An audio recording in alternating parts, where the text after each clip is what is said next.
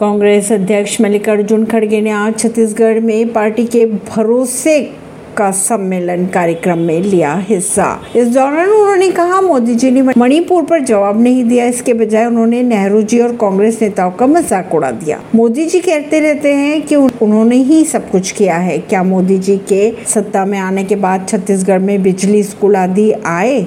उन्होंने ये सवाल भी उठाए। परवीन सिंह, नई दिल्ली से।